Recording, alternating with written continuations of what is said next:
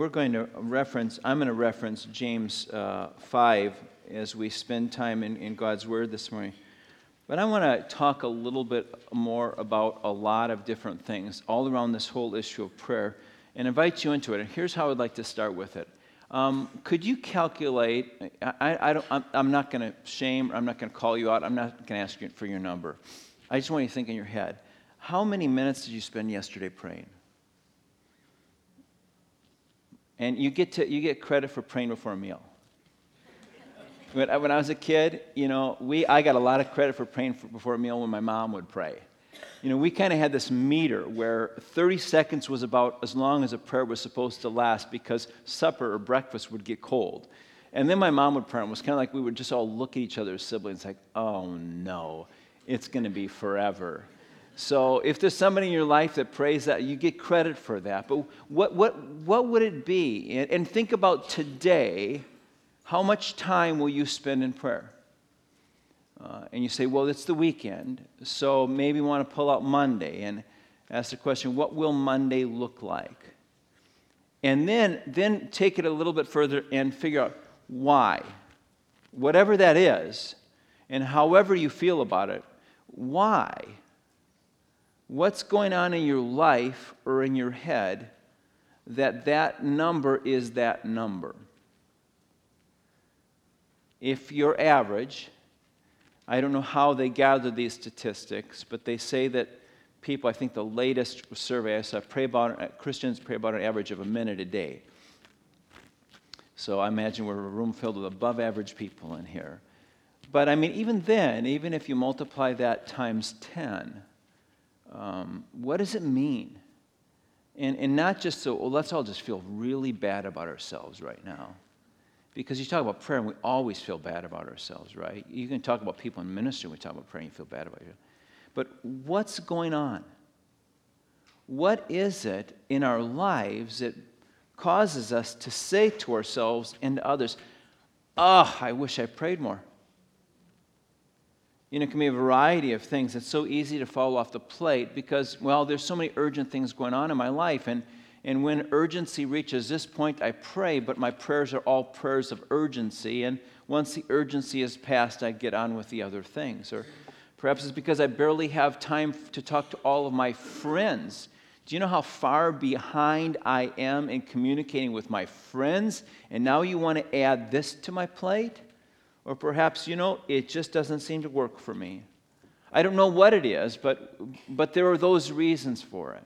You know, you think about the Royals, and uh, I think there was that article in the, in the front of the sports page yesterday. It was kind of a continuation. It was it Gomes' speech about we don't have an MVP. Well, now we don't have an MVP that played on the team, and the team still won. I mean, all of these things that the Royals didn't have. But you hear stories about what happened, and they had a hitting coach, Dale Sveum. He actually played for the Brewers when I was in Milwaukee, and he a hitting coach, and he would he would go after these players' swing. And early on, there was a push against it. You know, I swung the bat like that since I was this big. You're not going to tell me something different.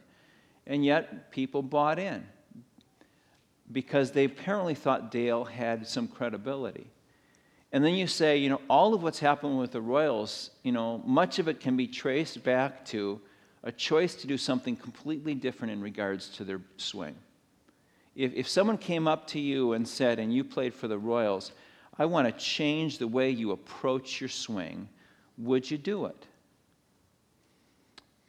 If God came up to you and said to you, I want you to change the way you approach prayer, would you do it?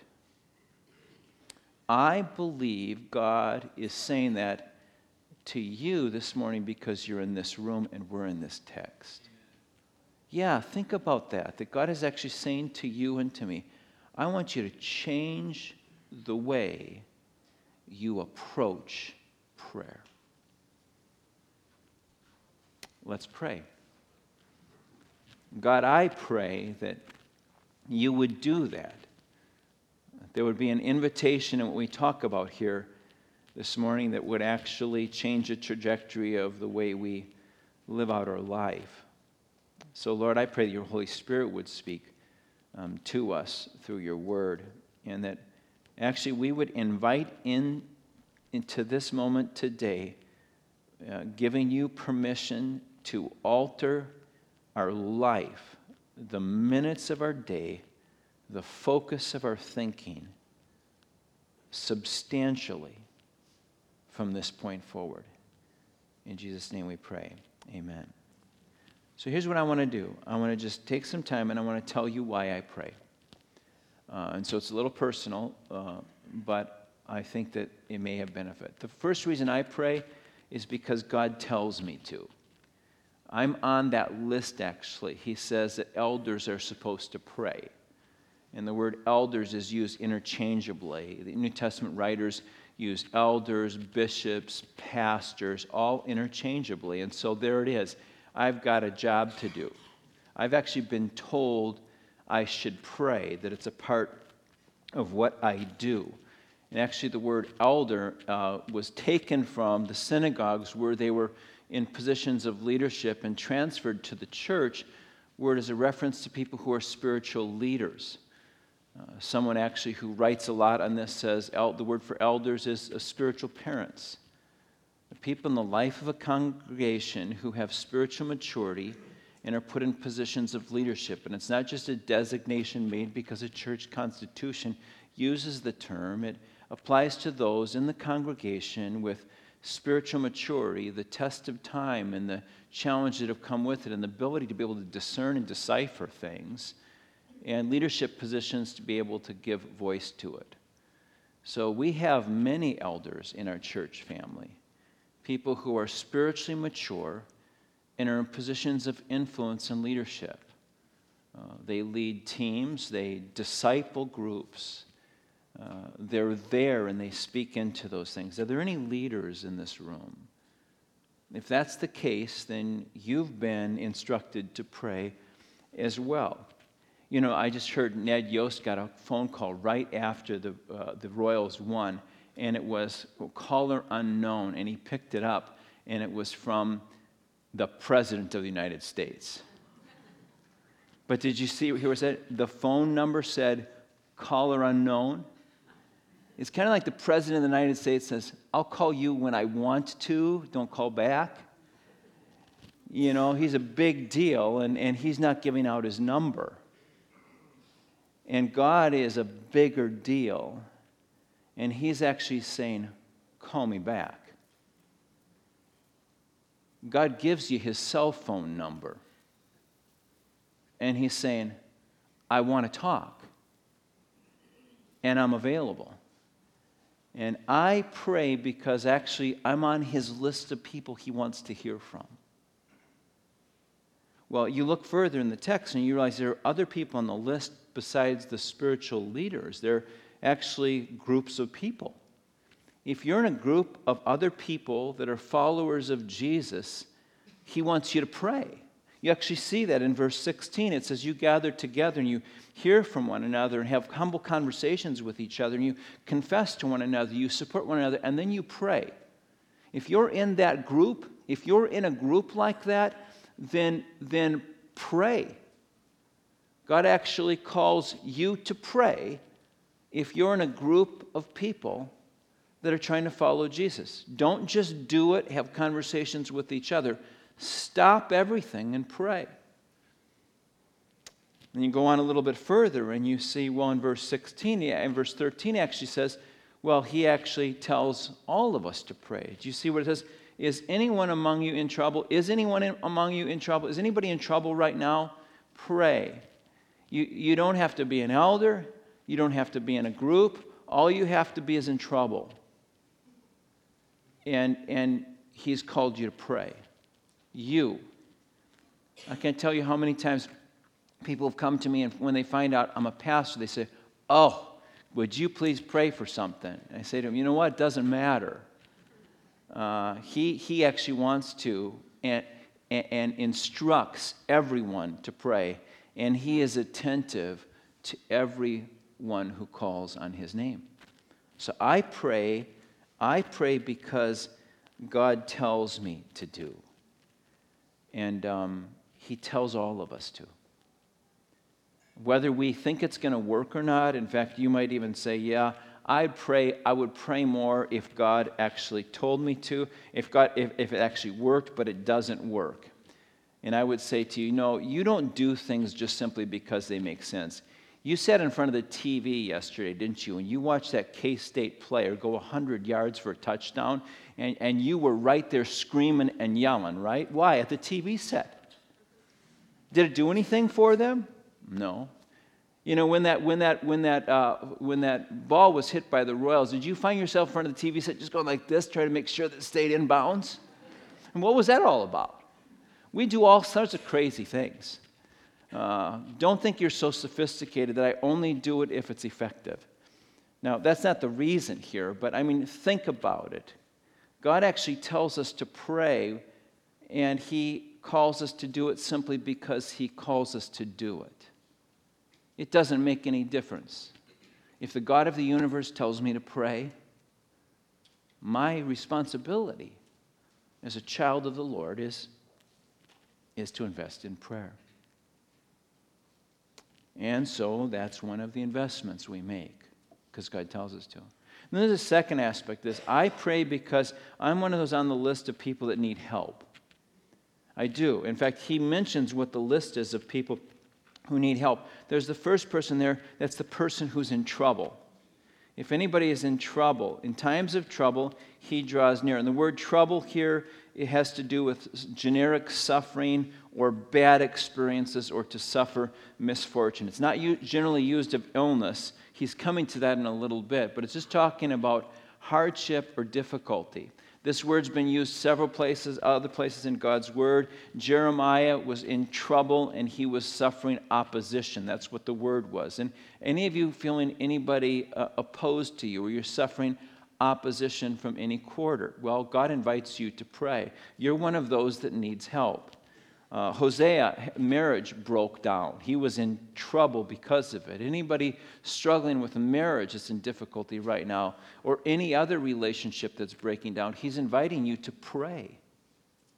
You're in trouble, ask him for help. Ezekiel was dealing with bereavement, grief, loss. Anybody feeling that way? I can actually even add to the list. It happened for me in, the, in this past year. I mentioned a little bit about this in the last couple of weeks and, and, and, and last week, but I just have to say, I was in trouble uh, uh, six, nine months uh, uh, ago, maybe, maybe a year ago. I just didn't know what my calling was at Hillcrest. Been here 13 years, uh, rounding the corner till 14 years now, I think, if I'm counting right on it and I had been invited to consider uh, uh, uh, several different positions that undid me more than I expected about, about nine months ago. And um, what it did for me was I thought, well, this is a win win. I, I love being a pastor at Hillcrest, and that looks like, this looks like a really great um, invitation and opportunity, and I would like to consider. And it was a win win. And I, little did I realize that in the whole process of it, it just kind of shook me and took my moorings away and just felt like I was just floundering. Last April, I was a mess.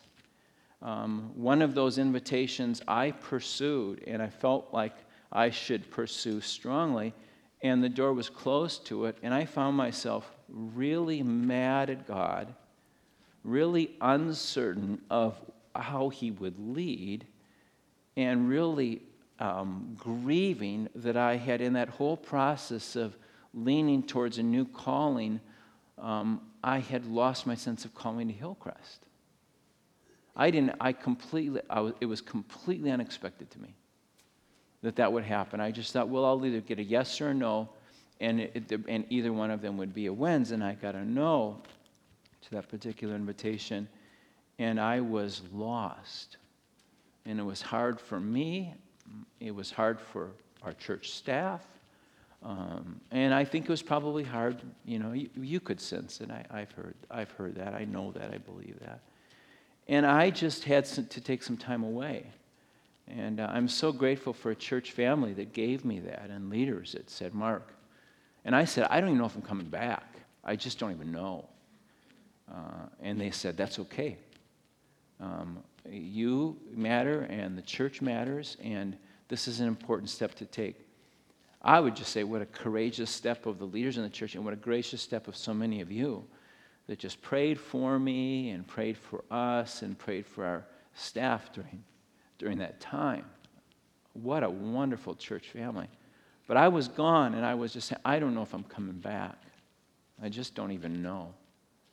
And uh, there were battles of where could I be most fruitful and not feeling as fruitful as I longed to be. And, and um, I was sitting, um, this was just, it was just, you know, it seems crazy to go away and what might be described even as vacation and describe it as hard work, but it was just really, really hard.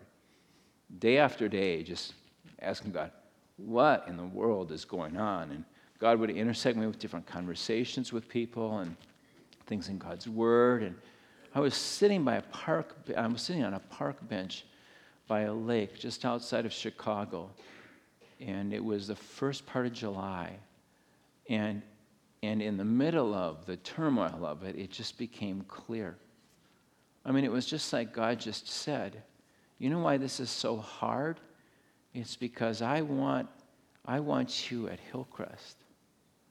And frankly, that was no longer even an option for me. And, um, and I thought, wow, that's it. The reason why this is so hard is because I've, I've um, uh, uh God, God's going to give me a new call. And um, it was, it was uh, one of those standout moments where I felt like uh, God answered me by showing me how hard it was and show me how difficult it was to consider anything else. And then I said, okay, God, if that's true, then I need a sense of call. Uh, I, I, have to, I have to know why and what uh, my ministry life should be about. And I got in a car uh, days later and drove back I 80 and I 35 and had eight hours with the Lord on the road. And um, wonderful time of uh, increased clarity for me.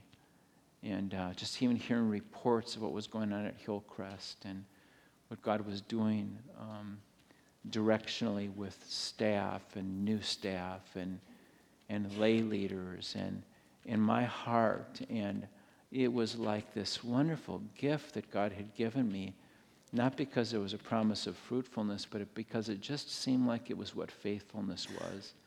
And that's what God was calling me to. I was in trouble, um, and um, God showed up, uh, and not immediately. And God says we need Him. Any in trouble? I'm, I'm not saying it happens overnight, but it is really what God does when there's no other, there's no other uh, logical path forward, God gives us the ability to discern what is best. And it's hard work. And that's what God calls us to. I pray because God tells me to, and I also pray because I need it. Uh, and I'm imagining there are so many of us at different times in our life where we need it. God, what do I say? How do I show love? How do I know what direction my life is going to take? And God doesn't want us aimless. Uh, he wants us called. He wants us clear. And He wants us effective. And there's another part of why we pray here, and that is I pray because I need help with my abundance. Isn't this interesting that he says if you're in trouble, you should pray? And if you're happy, the word here means lighthearted and buoyant. And it's not a superficial happiness, it's just a sense of really great joy. Life is really, really fun right now. And he says, when you're in that point, your life is buoyant and happy, you should pray then too. Do you know why? Because happiness disconnected from where it came from can be dangerous. He says, pray prayers of praise, and a prayer of praise is a prayer of gratitude. You see, gladness should be accompanied by gratitude. So I know where it, how it fits together. uh, I'm not just glad, happy, buoyant. God wants me to be filled with gratitude and praise. And there's a wonderful discipline in praise as it redirects me. Gladness actually can be as dangerous as trouble if it's not connected with the person in my life that is taking care of me. So I pray because I want to be characterized not just by gladness, but I want to be characterized by gratitude as well. Gladness can lead, simple gladness can lead to complacency, it can lead to laziness, it can lead to overconfidence, it can lead to being self absorbed. And I might not even know how much trouble I'm in. But God calls me to that. The troubled person is not only is not the only one who is in a vulnerable position. And then there's a third aspect of needing help, and it's a reference to I need help with Satan.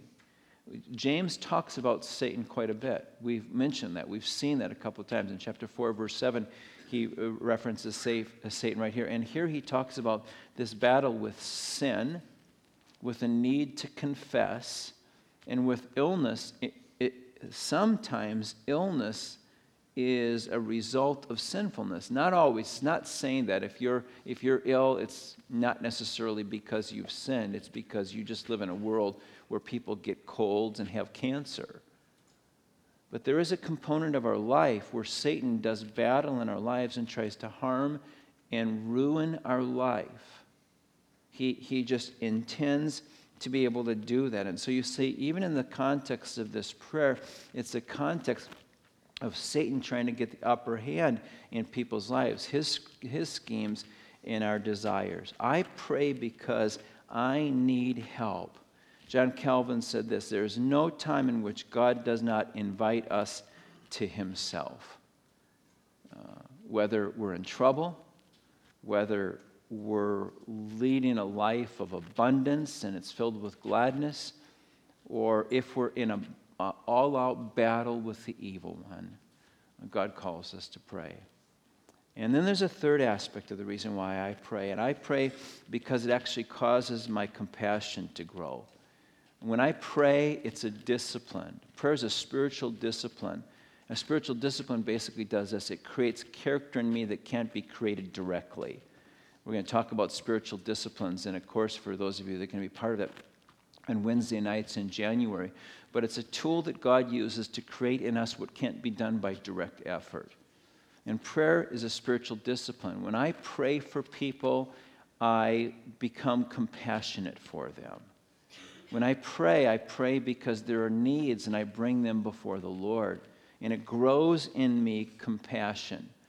And alongside of Christian prayer, Scripture says, Jesus says, and James says here, alongside of prayer, there should be compassion for people, actual acts of compassion.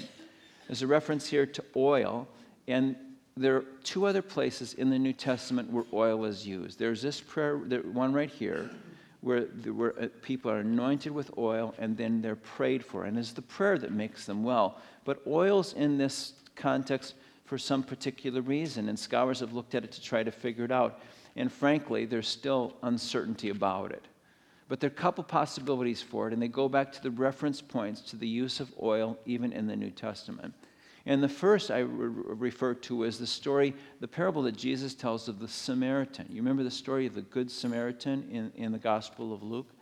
Where the Good Samaritan comes along and he finds this person who's just been beaten up by robbers. And the Samaritan actually treats him with oil and washes his wounds out with wine. And oil was the, one of the best medicines of the day. And so the Samaritan used the best medicines of the day to help this person to be well. So it's possible that God is saying here that if somebody is sick or hurting or wounded, use the best medicines of the day. We don't really know if that's clearly what James is saying here, but boy, there's nothing wrong with that, and it's pretty consistent with other things that God says too he says that um, you don't just pray for a person, and go be well, and, and you don't care about helping them to get well. He actually says if you're going to pray for, if you're going to care about someone, you're actually going to do acts of kindness and acts of mercy. And he rebukes the Pharisee who stands up and he says, I thank God that I'm not like that other person. and completely disconnected from them. So there's a possibility that there's a reference here to care for them in specific physical ways. And it's not inconsistent with the character of God and the teaching of the Bible. But there's also a possibility here, the likelihood here, that the oil is a reference to something that God is doing spiritually alongside of the care for them as well. Because there's a power in anointing with oil that we see when we go all the way even back to the Old Testament. And we see people anointed with oil that is this, this, uh, this um, statement about God is with you. People are anointed and commissioned and protected. God is with you. God is in your life. And it's not just because this oil is going to help your face feel better. It's because this is a reminder of the presence of the Holy Spirit and that God is with you and God cares about your life. And to anoint a person with oil is to make a statement about their identity and their calling and God's presence in their life. And alongside those acts of compassion, whether they're practical and physical, or whether they're spiritual and critical about a person's identity, alongside of those things, we pray as well. And when we pray, God acts. And I want to get to that next. But I, I pray because alongside of Christian prayer, it's not this flippant prayer for a person, it's actually an invitation to engage in their life in some practical and meaningful way. And then the last reason I pray, it's because God responds. The reference here is to the prayer of a person who is righteous. And there are two aspects of righteousness that we know here. One is a just desire to live a life consecrated to God. And, and, and God teaches, you, teaches this, and it is undeniable. God listens to all prayers, but God, God particularly works through the prayers of people who have said, I want my life to be fully consecrated to God. I don't want any quarter of my life that is mine and not His. I don't want a dark closet in my life that nobody gets to go in or nobody gets to see. I want it all to be His. I want to be wholly and fully His. And I want to say, God, when you show me something in my life that is out of sync with who you are, would you please tell me the truth about that? Would you please rebuke me? Would you please call me to righteousness? This is the way God works. If we say to Him, Nothing, Lord, I consecrate my life wholly and completely to you. It doesn't mean I'm now perfect but it means I live with an attitude of walking forward with consecration to God. And God works through that. And then there's another aspect of righteousness, and it means to be joining God alongside of the things that bring glory to Him. So, this prayer that God responds to is a prayer that, um, uh, that, that, builds righteousness in my life and, and creates righteousness in the world around me two pieces of this. One is prayer builds in our life, in my life, patience. Uh, prayer isn't my genie in the bottle that when I'm in trouble, boom, it's over just like that.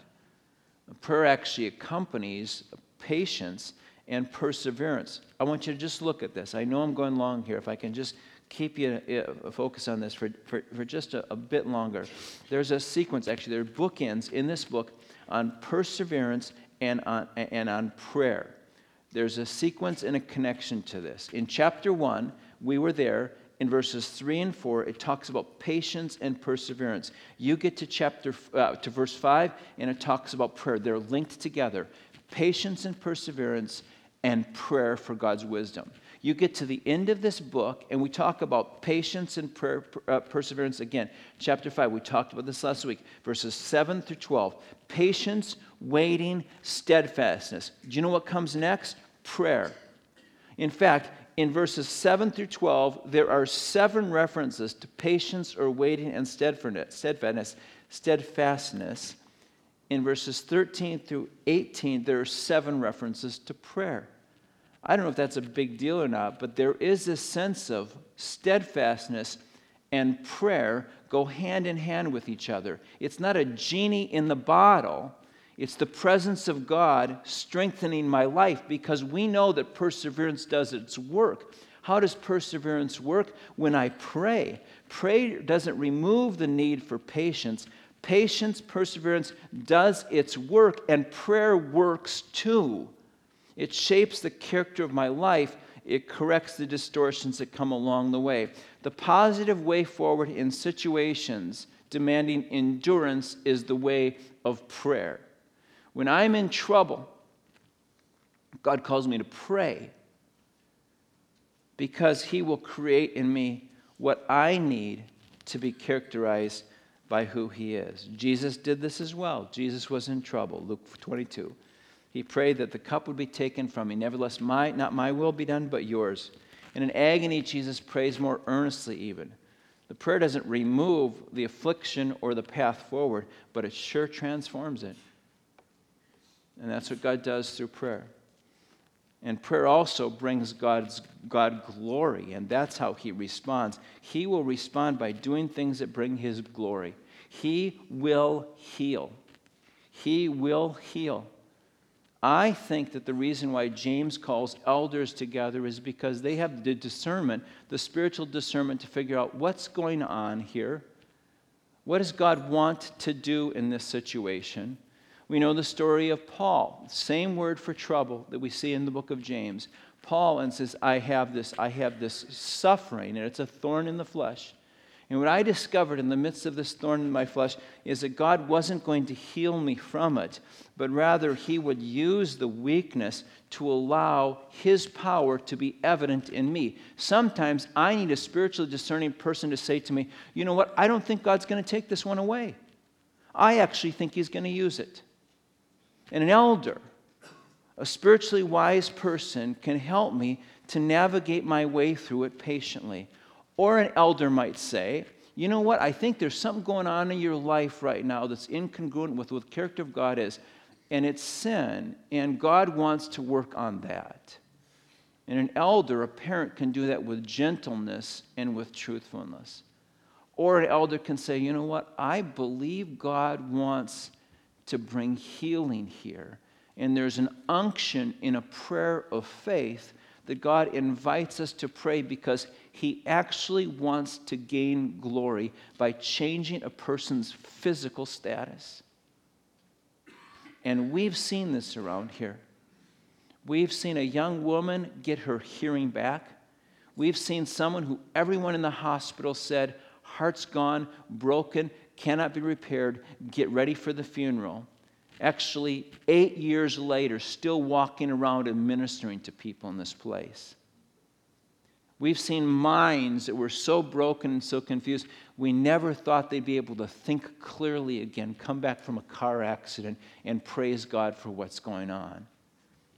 And in every one of those situations, any medical person said, There's no way that this is going to change. And yet, God does those things for His glory. God does do this. God does do this. Not all the time, but He does. I remember going to China about 12, 13 years ago, sitting in a room with a bunch of Chinese leaders, and they were telling their stories in a country where the gospel was so hard to find, telling their stories of coming to faith. And I went around the room and I heard one story after another of a person being dramatically healed. And they told these stories, and I was just dumbfounded. And they're looking at each other, nodding their heads, like, yep, sounds like my story one after another. To go to other places in the world. You know, there's a denomination whose theology says God doesn't heal anymore. And then they sent missionaries all over the world. And they came back with stories and they say, God does. And what are we going to do with this story now? See, it's true. And it's a very humble thing to say to God, whatever you want to do, for your name to be glorified, I'm all in. But it's also a wise thing to say, and God, if you want to do something that I'll have a real hard time explaining, I'm all in on that too. See, we don't pray because God will, we pray because He can. We pray because He can. He can. And the world is transformed by people who live in that and recalculate minutes of days and focus of heart. And so here's what my goal this morning was for this not to be all about me and my story, but I wanted to share part of that. And the other goal was for me not to explain away all the reasons why God doesn't answer prayers. Because I grew up in that. Don't expect too much. And I want us to be a church where we say, I'm expecting anything that will bring glory to his name. Anything. Because he does it.